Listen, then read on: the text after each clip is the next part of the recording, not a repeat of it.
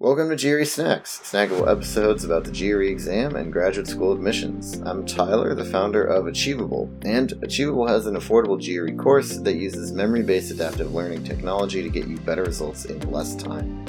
You can try it out for free by visiting achievable.me, and if you like it, be sure to use the code podcast to get 10% off at checkout. Now, let's get started. Today we have Lindsay Sage from Sage Admit on the line with us. And Lindsay, I'd love if you could introduce yourself and tell us a little bit more about your company. Hi, Tyler. I'm so excited to be here today. Um, yes, uh, hello everyone. I am Lindsay Sage. I'm the founder of Sage Admit. It is a play on my last name, Sage, a boutique consulting firm where I help clients around the world with their applications to business school. So I do everything from, you know, help them identify a school list to producing great essays to preparing for interviews uh, my background is in MBA admissions, which really allows me to understand the application in full. I worked at NYU Stern, and prior to that, worked at Columbia University. I'm based just outside of New York City, and I meet my clients remotely.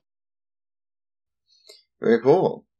Yeah, and so today we're going to be talking about just going over really the the basics of a strong MBA application, right? I think that a good chunk of the people listening are probably while you know this is a GRE podcast, they're probably MBA applicants, right? That's become a lot more common in recent years, mm. and I feel like uh, this is just going to be great to kind of get the things that are different than your undergrad college applications, and also even the things that are maybe different from applying to different types of graduate programs that make the MBA application unique. Yeah. So so that's right. It is unique in the sense that this is a very professional degree, right? So they're expecting that people have, that applicants have three to five years of work experience. So whereas if you compare it to, say, medical school or law school, they're really basing a lot on grades and scores, and they don't have as much they don't place as much emphasis on the professional side so you know business school is really looking at what have you done in the three to five years since you've graduated college have you been a high performer in that area? Are you showing, you know, signs of leadership, burdening leadership, and sort of are you ready to get to the next level in your career? And that's sort of um, who business school is targeting. Mm-hmm. Yeah. So then tell me a bit about like essentially how are you looking to position your application, right? It sounds like having a good resume is a key part of it. Yeah. Yeah.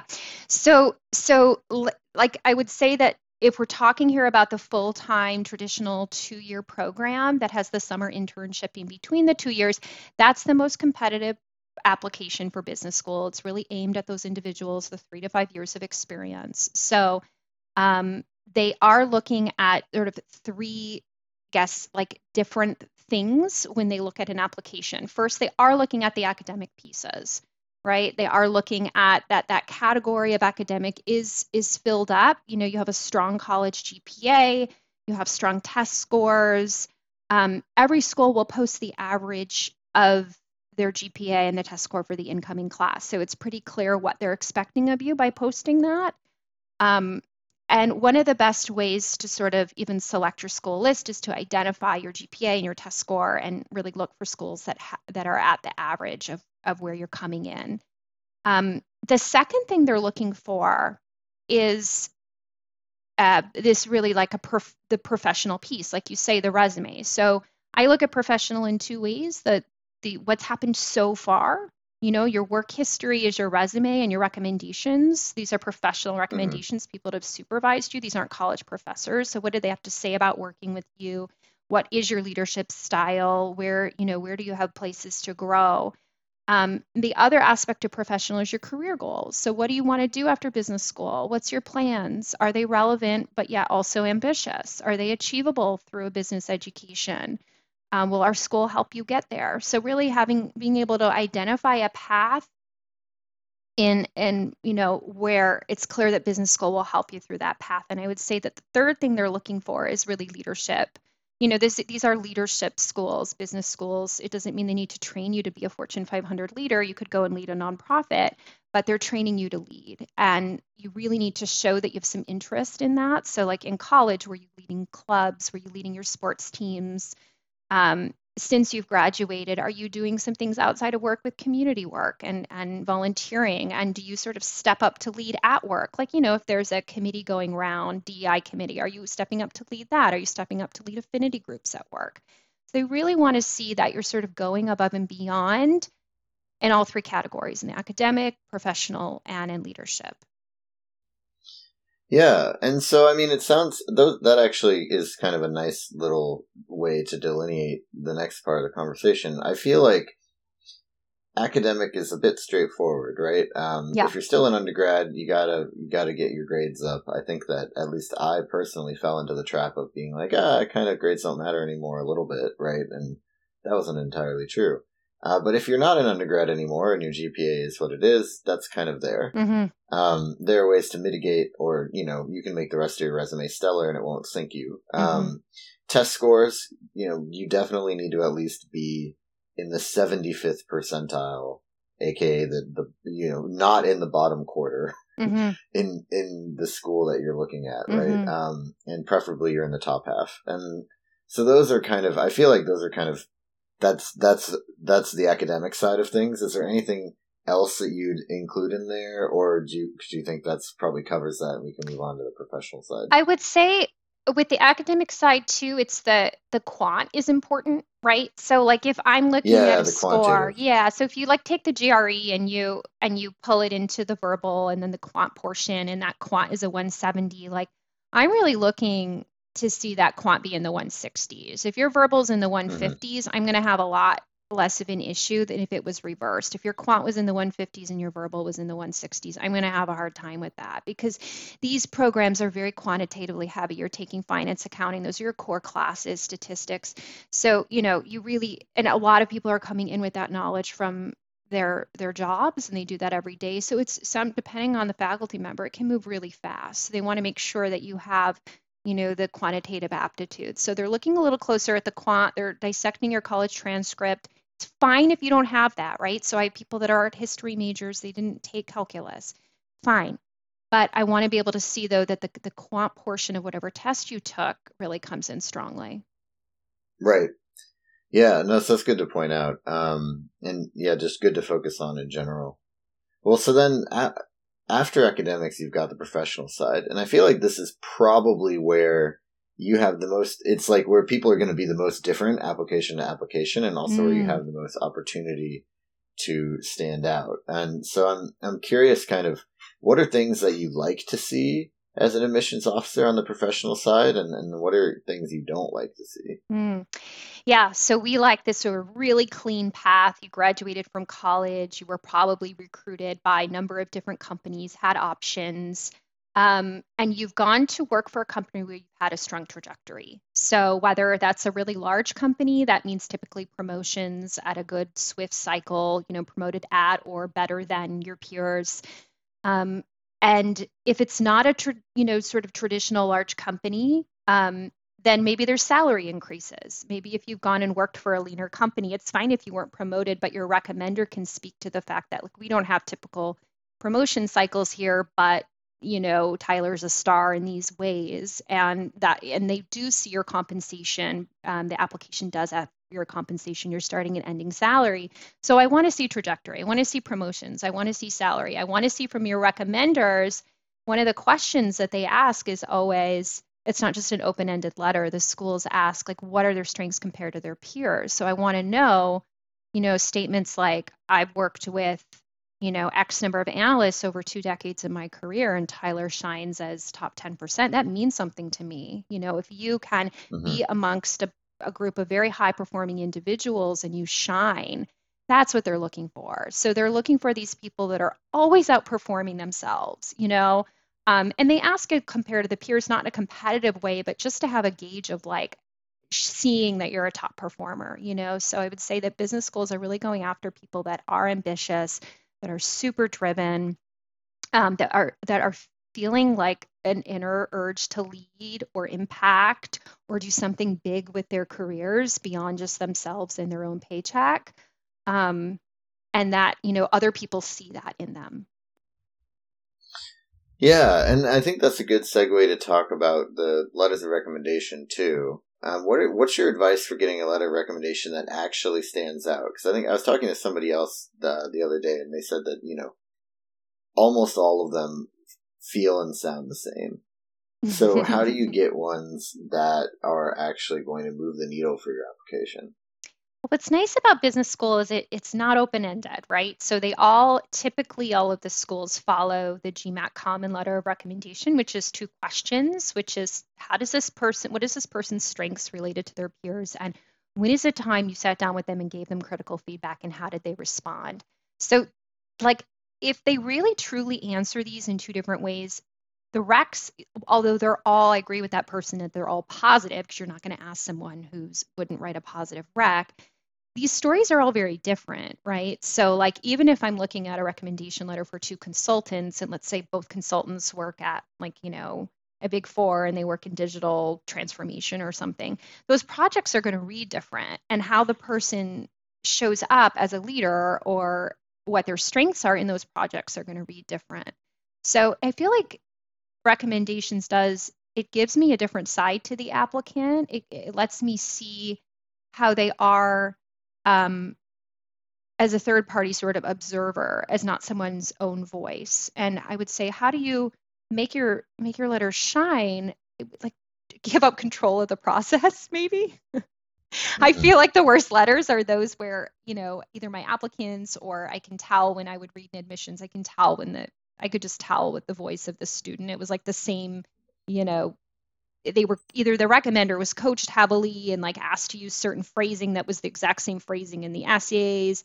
It's sort of like no i want to hear it from from their voice. And also i will say they don't care who the recommender is. So i get a lot of people that come to me and they're like my recommender was is so famous in their field for this. I'm like i don't care what they did. Schools don't care what your recommender did. They care what you do you know so it doesn't matter the title of the recommender or what i mean they should be someone more senior than you and they should really be someone who's like storied in their career because they just have more to say but their accolades are not on the line here it's you.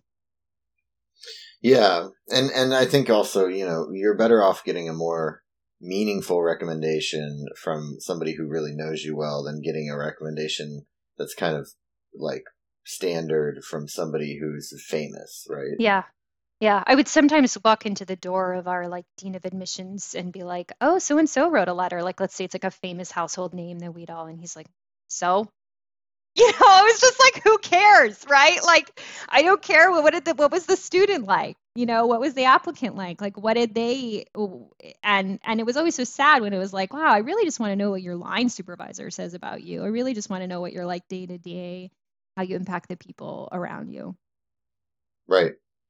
Yeah, I think it's all great. And then you know the last part we we talked about the professional, um, and the last part is sort of, for lack of a better word, the extracurricular. It's not exactly how yeah. you said it, but yeah. Um, I so in that regard, it's funny because I feel like you you know, especially in American uh, undergraduate admissions, extracurriculars are this big thing. Yeah. Everybody's got four or five now, and then you get to college and you're like, oh, so glad I don't have to do I that anymore. Yeah. Right? yeah. And, and now I don't, I, I think that it's interesting because certainly if you're applying to a graduate program that's not an MBA, the vast majority of those people actually go straight from undergrad that's to right. um, to college, that's or it's right. like I, I, just looked at the stats for the GRE uh, for a blog post we wrote, and it's seventy seven percent of people have less than a year of experience when they take the GRE, mm, right? That so that means sense.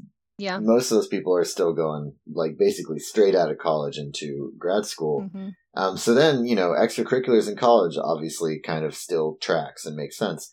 But when you're going into an MBA program, you're supposed to have three to five years of work experience. Mm-hmm. Most people who work at jobs don't have extracurriculars. Like it's it's a very mm-hmm. different universe and, mm-hmm. and environment. Mm-hmm.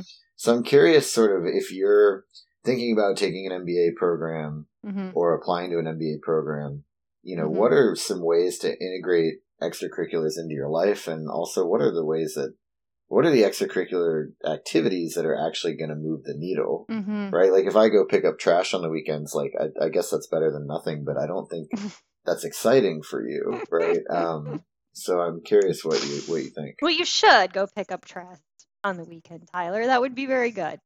Um, but I, I do yes, I get what you're saying. So I would say, you know, probably half my clients come to me with substantial extracurriculars. And these are stars. You know, these are people that since birth have been like overachieving in every way. And, you know, they're just constantly squeezing in every minute of free time with with doing impactful work. Um, I wasn't that way. Like I really envy them. It's amazing that they have it that together at the age of 22 to sort of graduate and not sigh, but be like, all right, I'm also going to go work, you know, volunteer and then be a part of this junior board and then you know and and so though and they're involved in structured organized um, leadership roles you know so whether mm-hmm. it's working for x or y um, nonprofit organization and then they make their way to the junior board or whatever or they help fundraise or they do the chair of the New York chapter of, of X nonprofit or whatnot. I would say, you know, there are people that just really show up and that is important to them. And business schools love that, you know, because they love this commitment over time. They love that you show leadership. Let's say you come to me, I'd say, you know, good 50% of my clients come to me and say, Lindsay, I haven't done a single thing since college. I've just been so focused on work and, you know, and and having interests right. outside to your point. So I'd say, okay, like let's look at what your interests are and how can we elevate those interests so if it's like you know you'd be surprised that people are sometimes kind of doing things on the side without really knowing you're doing something on the side like you advised your cousin on his like startup idea and then it's like all right well how can you kind of take that to the next level can you go you know speak at your a really easy way to do it is go back to your college return to your college and they always want people to speak at alumni panels or like do different things for fundraising. Like that's an easy thing because you're already kind of attached to it. Like it's not a it's not a hard ask. The other mm-hmm. thing is look at work, you know, especially if you work for a large company, are there different affinity groups you can be a part of, lead, initiate, organize? All of the large organizations have that. So you say like if you're living at work, if you're spending 80 hours a week at work, how can you just do more at work with the leadership just elevate it and make it more about not just your job but about really impacting things outside of your day to day right well and i think the um when i think about i have some friends that do these kind of things and and like you said the majority kind of don't when i think about the people that are doing them they're always doing it because they actually care yeah and and they can tell a really good story around that in a way that yeah. I think that if you're just trying to do extracurriculars just to kind of have it on your resume, yeah, it's not going to be as compelling. So you really, I mean, this is the opportunity. You're an adult now. You're out of school. You can do literally anything. Yeah. Right. If you're really passionate about, you know, video games, you could like join a club that makes video games on the side, or you yeah. could help like an indie game company, like with their marketing or something. Mm-hmm. Like it doesn't like it doesn't need to just be you know alms for the poor. Yeah. Like it can it can be related to what you want to do, and you know I think. Tell me if I'm wrong here, but I think probably bonus points if it's related to what you want to to that story of what you want to do with your business school degree afterwards, right? I would say it's bonus points if it's professional. Like I would say, you know, mm-hmm. working at like a, you know, picking up the trash, like that's a it's a kind-hearted thing to do, but it doesn't really showcase your leadership skills unless you're like initiating it. You started the club, you led it, you got the groups together, you organized, you fundraised. So I, I always did really like it when those extracurriculars had some structure to them in terms of leadership. It doesn't mean it has to be a large nonprofit that you volunteer for, but that there was there was a very clear, you know, way where you showed up that that showed your leadership. That you know you had to deal with some conflict. You had to manage communicating to large groups. You had to manage up. You had to manage down. Like that's all. That was all a little bit more interesting to me. And so other, you know, there's always really like easy lifts too would be mentorship opportunities. There's tons of men. Go back to your college and look and see what mentorship opportunities are available. Um, those are sort of super really easy lifts, and as you're a mentor, it's like, well, that's that's a leader in a way too, in, in this in this mm-hmm. relationship. Great. And any any kind of closing thoughts on this topic and how to build a great MBA application? Oh my gosh, we're already done. It can be. what did we miss? Um, what else was I going to say about this? Like, I would say that, you know, when you do put the application together, you know, you're thinking, all right, I've got the academic category, the professional category, the leadership category. I would say, like, you know, it is really important that you know they understand you're human and that you show really the signs of uniqueness and showing the, the maturity and the and the self-awareness like i constantly have clients who said you know what i I didn't do super great in undergrad, like a 3.1 GPA. It's below the 3.5 average of this school.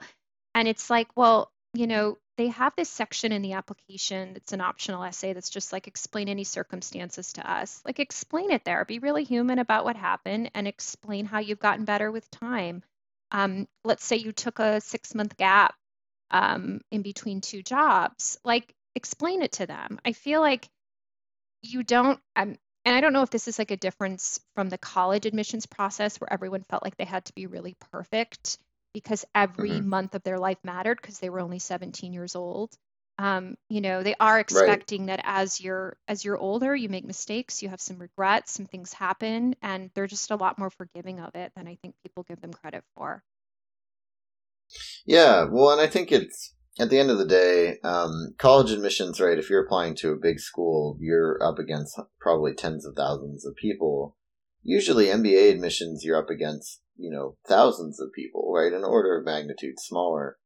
Um, so they actually are are giving some thought to what you've written. Not that undergrad admissions officers aren't, but they just like you know I think the phrase is like they take eight minutes an application. They don't have a ton of time. Mm-hmm. Um, MBA, I think they, they can actually really kind of get a sense for you and, and your story, right? And I think mm-hmm. just having that having that story of like where you've been and where you want to be is, mm-hmm. is really important. Mm-hmm.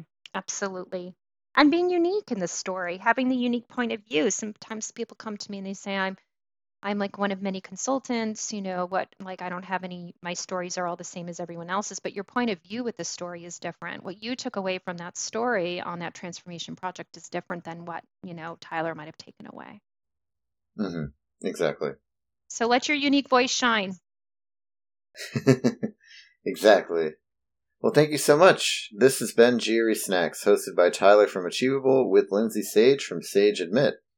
And again, Achievable has a great online GRE course that you can try for free by visiting achievable.me. And be sure to use the code podcast to save 10% if you like it.